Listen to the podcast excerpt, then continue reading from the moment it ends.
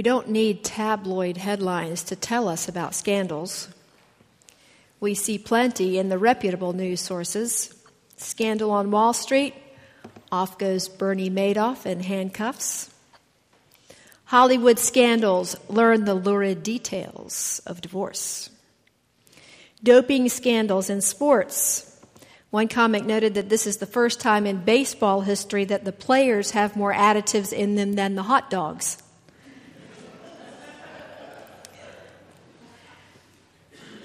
A headline from the Jerusalem Tribune around the year 30 AD might have read Nazarene carpenter shows temple doesn't measure up. Can you imagine what it must have been like to have been in the temple courtyards in that time when Jesus came in? Well, imagine it if he did here. What, what might he do? take an axe through the front doors because we're not reaching out to the neighborhood enough, or throw rocks through our stained glass windows so we could actually see the people who are around us, or maybe he would make us throw out our new dining room chairs and replace them with cots for the homeless. The time of the Passover was near, John begins. Observant Jews then will be finishing off their bread and cleaning out anything with baking soda or baking powder or anything that leavens, like they did in the Exodus. As the Jews were cleaning out their homes, then, Jesus decides that another kind of house cleaning is necessary. Now, house cleaning is not my favorite thing. And that's why I married Brian. Now, that's just one of the reasons that I married Brian. But, you know, what I still have to do and don't look forward to is I have these boxes. For years, they were at mom and dad's, but now they have moved around too much, so they're now in my attic, and I have to go through them. Well, I've got other boxes even that I have carried around with me, and at various times I'll discover little stuffed animals that someone lovingly picked out for me, and I have no idea who. And and these little figurines, little animals that I collected when I was a kid that someone gave me because they knew I would love it, and I did, but I have no idea of their provenance now.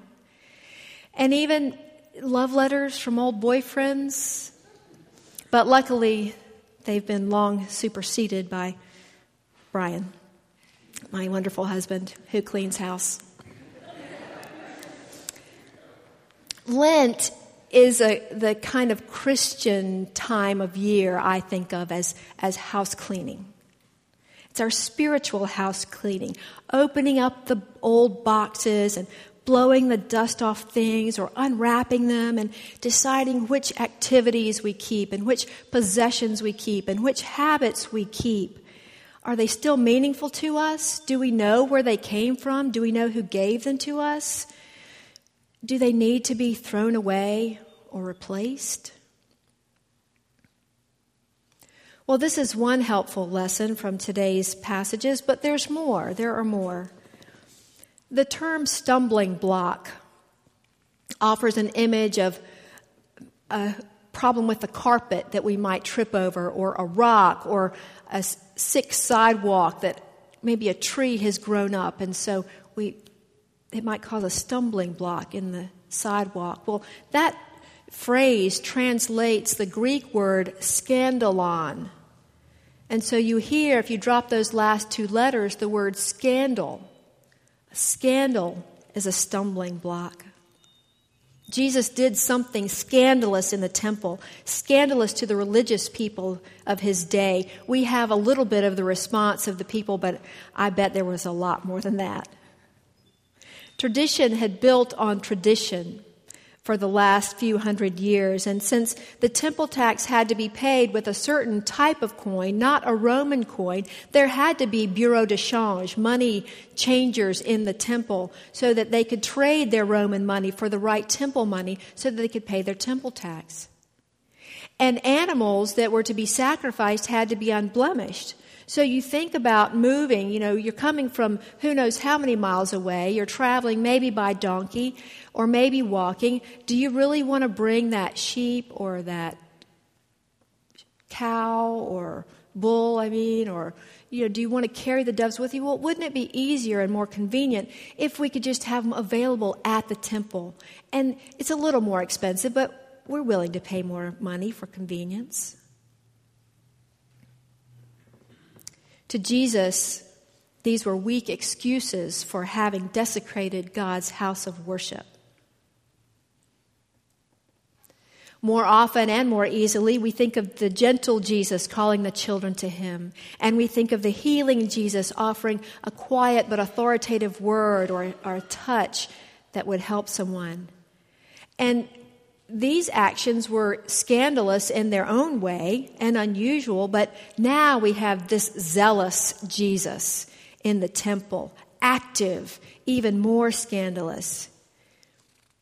He looks around and he feels the anger rising within him. Perhaps he has learned anger management skills, but he drops them as quickly as he can as he starts making a whip of cords and driving out the sheep and the cattle. And as he picks up the maybe plates of money, of the coins that were on the, cha- the tables, and pours them out, scatters them on the temple floor, and then he takes, you can see his mu- muscles bulging perhaps as he takes those tables and he turns them over.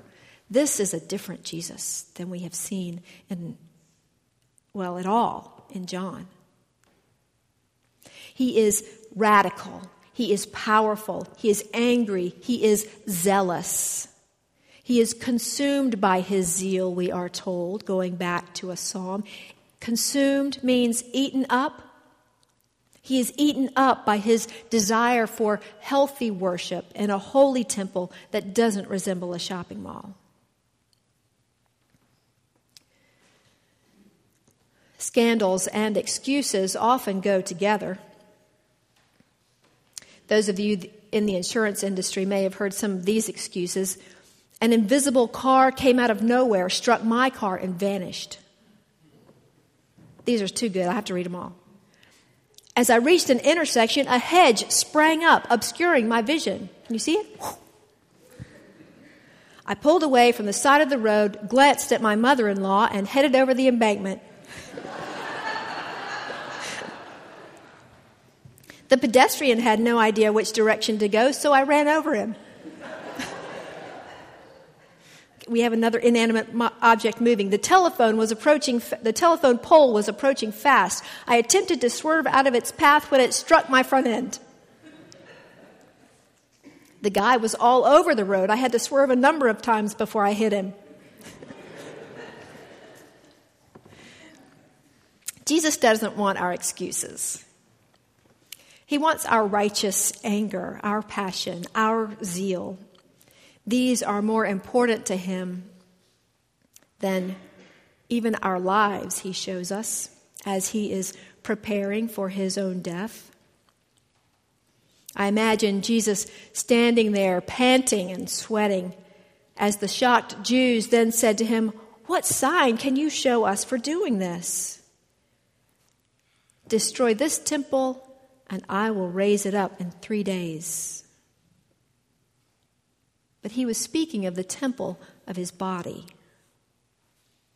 How is the temple of your body? Jesus wants our thoughts, our passions, our action. In the late 1980s, the fundamentalist takeover of the Southern Baptist Convention was in full swing. Uber conservatives with a political agenda had slickly gotten their cronies in places of power on nominating committees and therefore on the trustee boards of the mission boards and also the six Southern Baptist seminaries. And these new trustees cleaned house. If you didn't agree with them, you were shoved out. They left thousands of faithful Baptists feeling betrayed and grief stricken. In 1987, a remnant of those disenfranchised assembled as the Southern Baptist Alliance. Two years after that, they began a conversation about establishing a place to train not only men for ministry, but women. Whew. After study and conversation, 20 years ago this month, a vote was to come up before the alliance. And three people of courage stand out in the story to me. It looked like it was going to be voted down, that it was just too risky to try to create a seminary from nothing. But there were a few who really wanted it to happen.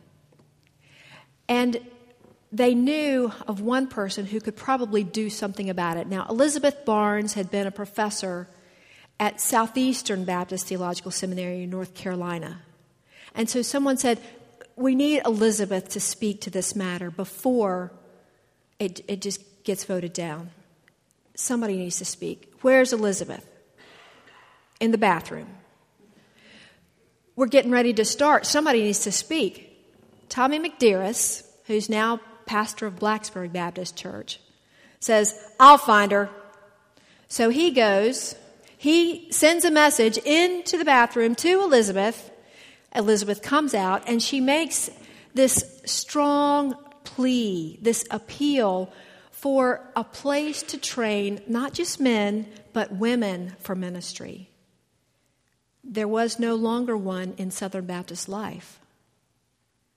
And as Tom Graves described it, there was a complete switch, a complete turnaround where just minutes before, or maybe before lunch, an hour before, it was going to be voted down. And instead, 95% said yes. Yes, let, it, let us try this. Let us, let's go for it and see what happens. Well, six weeks after that vote, a provisional trustee board of seven people met. And when it came time to choose a chair, you know how that goes.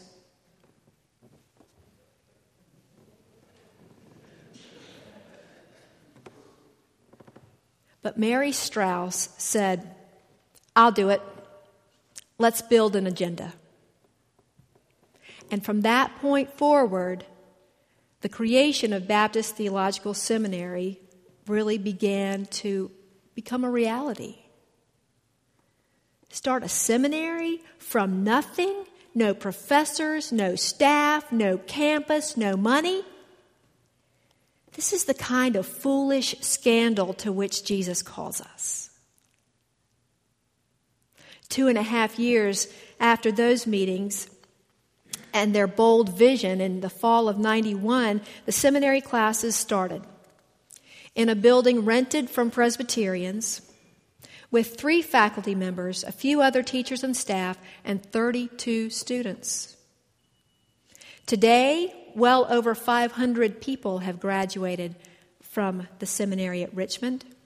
Not just men, but women too. For God's foolishness is wiser than human wisdom, and God's weakness is stronger than human strength this remnant of our kind of Baptists, use the power of passion and grace to overcome their grief and bring new life out of death. Power is not negative unless it's abused. Power always is desirable because it can yield magnificent results when it's used with God's guidance. The Apostle Paul reminds us, as he reminds the church at Corinth, that those things that first appear wise are foolish, and only the things of God are truly wise. Now, sometimes we seek power in immature and foolish ways. Like boys on a playground, we try to build up ourselves by bragging or putting other people down. Like a bossy child, if we feel powerless elsewhere, we seek a dysfunctional sense of control in a church or other organization. Or like a child who is coddled every time she falls, we find power by playing the victim and getting everyone else to feel sorry for us.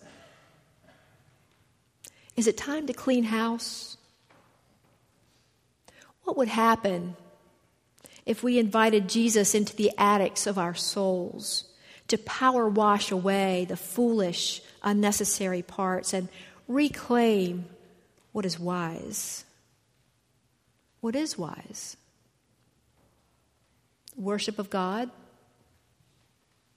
at church, at home, at work, with friends, in nature. The grace of God, even in anger, in joy, in thought, and in action.